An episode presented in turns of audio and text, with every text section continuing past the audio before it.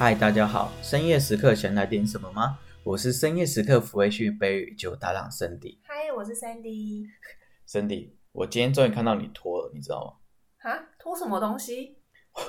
我说的是脱口罩，你不要想歪好不好？吓死我了！我跟你讲是这样的，就是我前几天用手机来密我一个同事、女同事，我就跟她讲说，哎、欸，我都没有看过你脱过，你要不要让我看一下？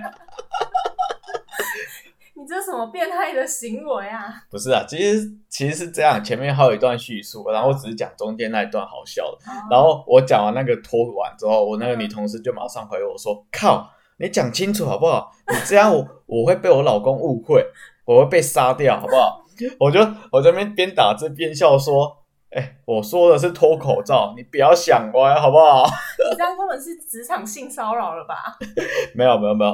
其实我算是有问他说是不是职场性骚扰，然后他跟我说不没有啊，只是我们要把那字打清楚就好了，不要让别人去误会，好不好？所以在职场上打字要打完整，避免不必要的误会。Berry， 你不要整天只想要色诱女性或人妻哦。哎、欸，我没有色诱女性或人妻，好不好？我只是跟他正常的聊天。欢迎来到韭菜投资学。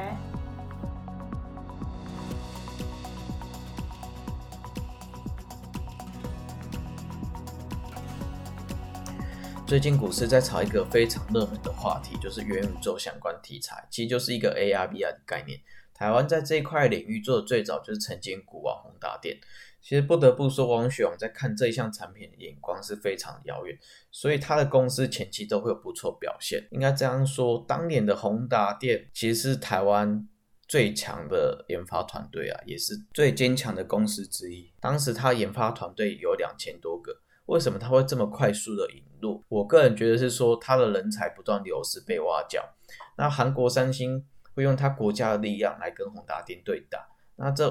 这一看嘛，宏达电就稳输了。然后宏达电又必须跟一线国际大厂比拼，再来又后面有中国白牌手机的崛起，那就导致宏达电的节节败退。那你就看到它的股价从1300块一路跌到最长好像20几块的样子吧。然后直到最近元宇宙的相关题材，然后又被炒起来，炒到一波。我觉得破牌的几率应该是不难啊，以他这样一直被关禁闭，然后又被放出来，应该蛮有机会的。OK， 我觉得我们应该要感谢一下脸书，现在改名为 Meta， 他丢出了这么新的题材，让我们股市这么热。应该说，其实讲到 AR VR， 上次跟我一起做多空对决朋友，他当年的论文就是跟 AR VR 有做一个相关。但他应该说那时候的论文的主流就是影像辨识跟演算法相关的，那他选了一个 AR VR 算是比较冷门的，然后也比较算是没有题材性的一个论文。那他在做这个论文的之前呢，我提出一个非常好的想法，或者应该说一个 idea 给他。那我跟我同学说这是我一个创业的模式，那我就说我这个想法是应用在 AR 的手机市场上。我就跟他说我们可以来做一个女性市场的内衣内裤，这个意思就是说我们可以透过 AR 的帮助减少女性去现场购买内衣内裤，然后我们可以直接用扩增实境的方式对照着女性的身材，调整你所需要的内衣跟内裤的大小。我跟你讲这是不用脱的哦，这就是用一个 AR 试穿的概念协助女性的这一块。我讲完我整个蓝图之后，我同学竟然骂我是变态啊！我当下真的超级傻眼啊！然后2年后我去参加一场比赛，我就看到一个内衣厂商委托一个学校去实现这一个我当年想的蓝图。那我就去跟我那个同学说，哎，我看到有人拿这个东西出来比赛，而且是有人委托这间学校做的，那代表我没有看错这市场。那其实我就不是骗他，其实我那时候眼光是放得比较远。其实我那时候在学校有想很多的 idea， 然后都是那时候目前市场上是没有人在做的，其实都是我都跟我那个同学做讨论，然后常常就被他酸了一遍。我就是觉得说有一个同学可以讨论是非常棒的，好险他可以一直刺激我，让我想到很多不一样的东西。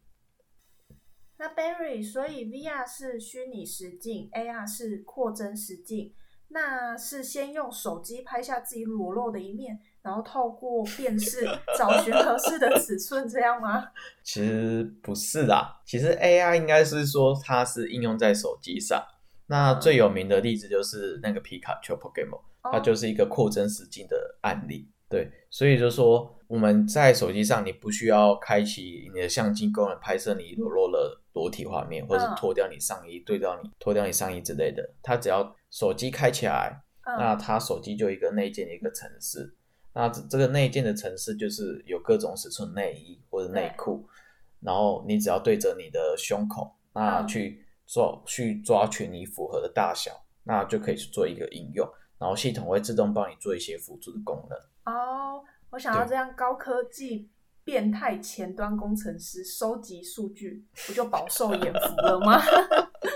没有啊，其实就不会去做到，因为如果做到这种变态，一定会有资讯安全的问题，一定会被告嘛，对，或者是会泄露什么影片出去，然后不小心被人家看到。这个如果真的要做这一块有做出来的话，那这一块的漏洞，那我们就需要去抓得很仔细。哦，对，好，那我们这边就来讲一下停损停利的概念。每个人都有自己停损停利的方式，我们都要尊重他的方法啦。但这停损停利的观念，我前几天跟我妈大吵一架。对，为什么我跟我妈就吵一架？就是说我妈前阵子买了一张长龙，长龙一阵子大跌嘛，然后修正，然后现在又回到100多块的位置。那我妈被套在115块，对，那我就跟妈说你可以赶快卖掉，就是有赚的话就赶快卖掉。可是我妈没有赚，应该说没有卖啦，就是她从这一波捞到125块的时候，我妈已经赚1万块，她还不卖，对，那我就小念了我妈一下，我说你为什么不卖？你还被套着，你套着，你先就是小赚小赔都卖掉。啊，你下来再做来回价差不是就很好吗？对，就是因为这样我就跟我妈去做一个吵架。对，所以就是来这边分享大家说这话，就是有自己的家人啊，就是有停损停利的观念啊，就是以和为贵就好，不要像我一样有点冲动的行为。对，那我个人的停损停利的方式就是5%到10%之内啦，那也有比较少超过 10%， 那更不会超过 10%， 就是尽量5%到10%， 然后最少要10% 之类的，就是等就看我对于我这一张股票当下的做法。如果你今天是做一个短线的人啊，就是5分K 跌破你就要赶快跑了嘛，对。那如果你是有现金的人，我觉得你就可以直接留长。其实如果你是看好这张股票，那5分K 虽然你跌破了，那还是可以去做留仓，因为可能就是有它的基本面在，那你做一个留仓的动作也并不是不好，那我们就可以多看一天，只是你又会有个现金套在那边。对，我知道很多都是无本当冲啦，就是会赔一些钱或者是现赚一些钱，这个好像蛮多人毕业，在前阵子都有一些毕业文。就是说我个人的话，就是我停利掉，然后我下次补的位置就是在那个季线上，这是我个人的习惯。或者是我会看一档股票，就是说它有没有站在全部均线，然后我就会个人看到一些指标，然后就去做一些操作。那每个人都有每个人方法，那我这边就提供我自己看法。对，应该说这两三个礼拜啦，除了元宇宙题材之外，还有一个题材非常的火，就是化工族群。对，其实我以前都会买一两档化工族群来放着，对，我放着只是我不想去短线操作它，因为化工族群算是一个非常稳的股票，它有一个非常稳的股性，然后我就会长期买来放着，然后我就做一个区间的价差嘛，就是只要某一档才在30几块，我就固定在30几块买进，然后它差不多都涨到一个45块左右，我就可以做一个卖出动作，其实就是做一个来回交叉。那因为化工族群的股性通常都是比较温啊，所以它这样我这样一波了来回操作，可能就是要1个月半的时间，它才会涨到那个点，然后再跌下来那个点。对，这个如果对一般工程师或者是在上班族群的话，我觉得有这种股性股票里面，就是可以多看一点，看除了化工族群之外，还有哪些的族群是可以这样子做操作的？对，那回到这里就说，化工族群会被炒这么火热，那一定是因为就是跟台积电有关嘛。我们打进台积电，然后造成营收多少的成长，然后瞬间有主力法人军把它拉到整，所以看到化工族群这么火热，我平常会买一块工族群来放，然后做一个中间的价差的人。我看化工族群这么火，所以我都不敢进场，我会怕。为什么会怕？因为他们会把筹码洗得太乱，然后导致会一直有爆大量的危险，所以我就会避免掉，我不会去看他们做一个这样的玩法。所以我这一次的像这一波下来整理，我几乎是没有买一个化工族群来放的。所以大家就有自己的看法，自己玩法，那大家要自己小心谨慎。 OK， 那我们再讲那个通常啦， Q 是法人都会积极的做账啦，所以我今天会大家大概讲一些族群让大家来参考一下，或是集团的做账的公司有哪些。对，那可能就有华兴、国巨、友达、鸿海、联电跟台塑这些集团。那我今天可能主要就讲华兴跟联电吧。那讲到华兴集团的话，就是最有名的就是华兴科嘛。那华兴科它这次又被 MSCI 调降评比，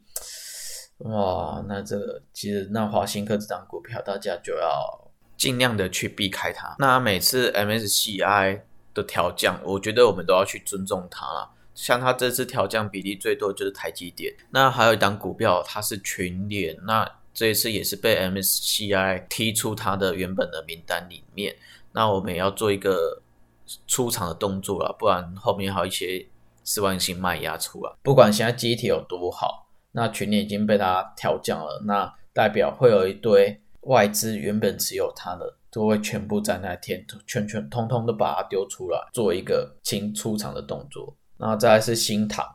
那其实新唐这档股票，它今年前三季的 EPS 是 4.6 块，那如果跟它往年比的话，它是真的非常的好。那应该这样讲，以前新唐是一个做不会动的股票，不会动股票就是说它算是一个区间形态，就是我刚刚讲的化工族群有相关啊，它就是可能就是最低就40块，最高就50块，类似这样，那可以让你做一个中间交叉。我相信以前玩股票的人应该都会在这边做一个区间的价差。那因为现在是大行情啊，就是有人说是资金行情，或者有人是说因为是疫情关系造成这样。那我觉得下次我可能会做一集，就是讲一下为什么股市会这么好。那我们继续讲回到新唐哦。那新唐今年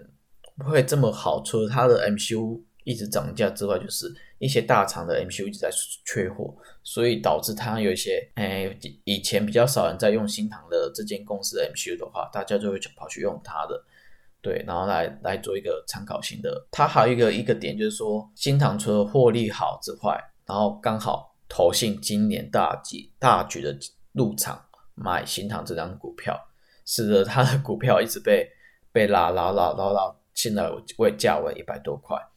所以之前如果有人会存新唐的人，应该是赚了不少。对，那其实 MCU 的话，在明年还是会继续做调整的部分啊，因为大厂那个 ST 跟 NHP 都是说他要准备做调整的部分，而且这两家应该说不止这样，就是不止 ST 跟 NHP 这两家大厂，包含其他大厂，就是 MCU 的大厂，他们的 MCU 的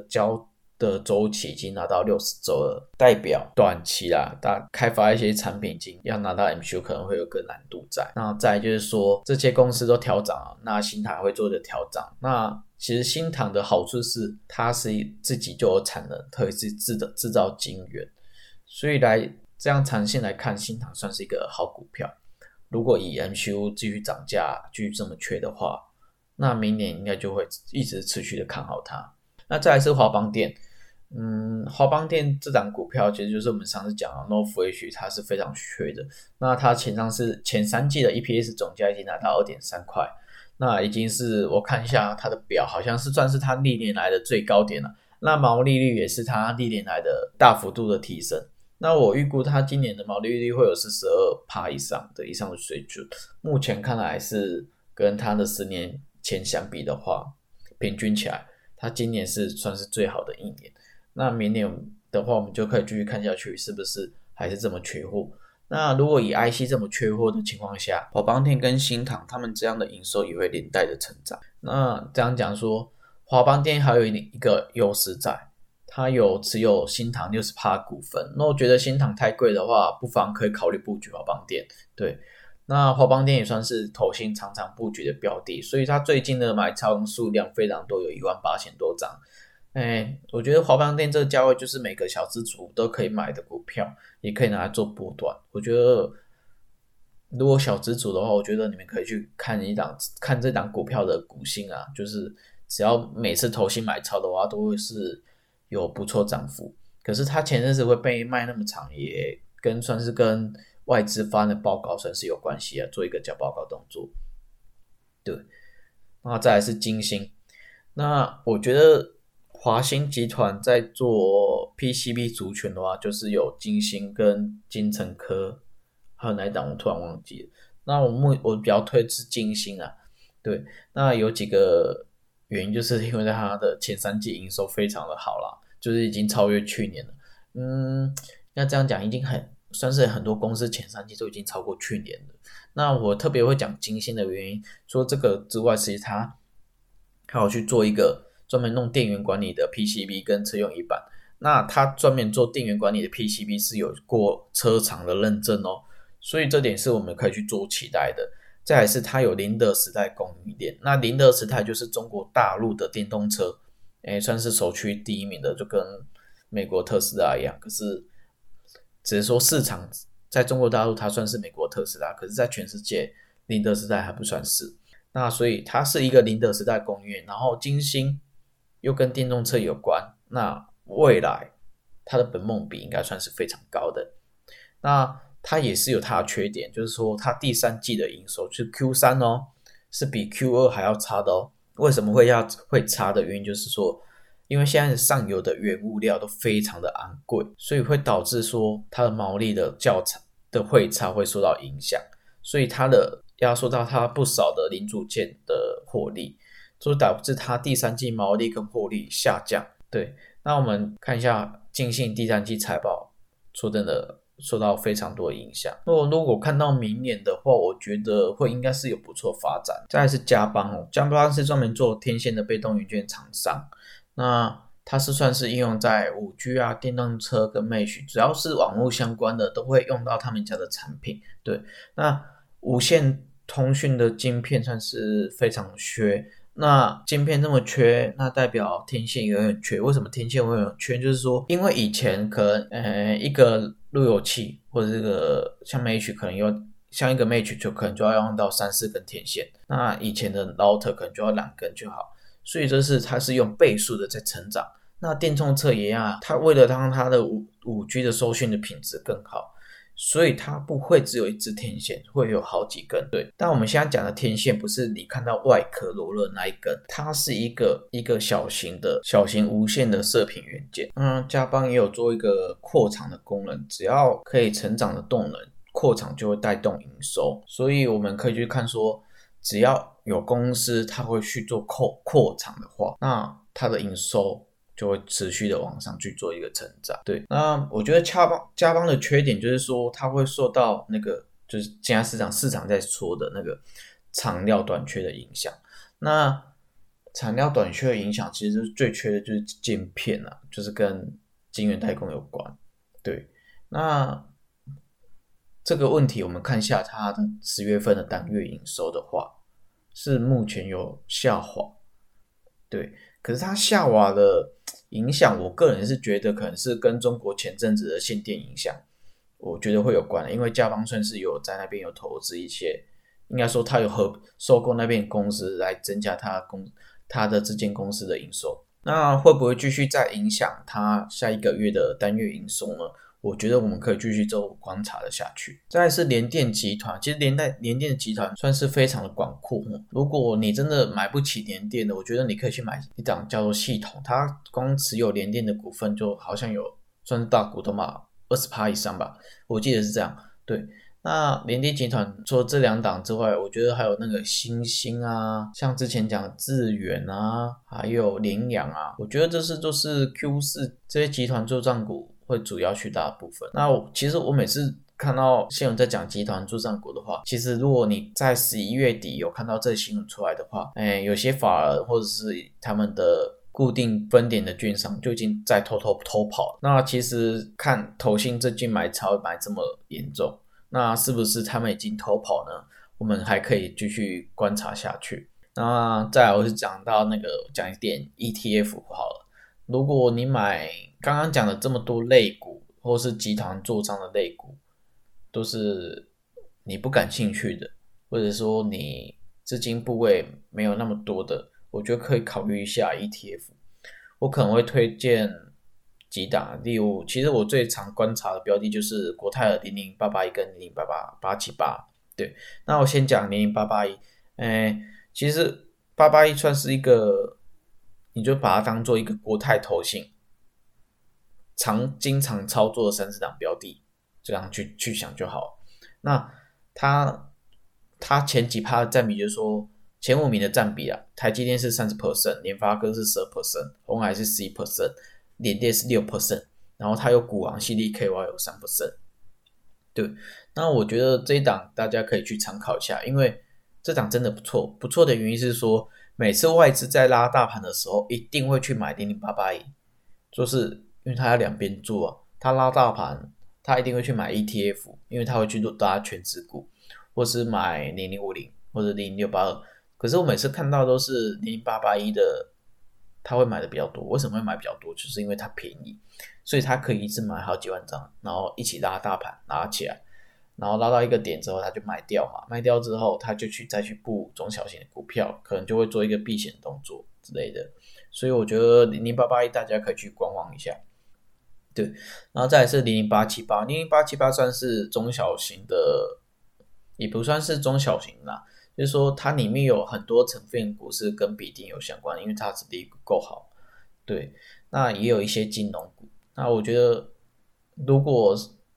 是以中小型来看的话，它也是00878算是不错的标的，它就跟0056差不多的。对，就看大家喜欢哪一档。那0878它好处就是便宜。对，005633万多块一张，是1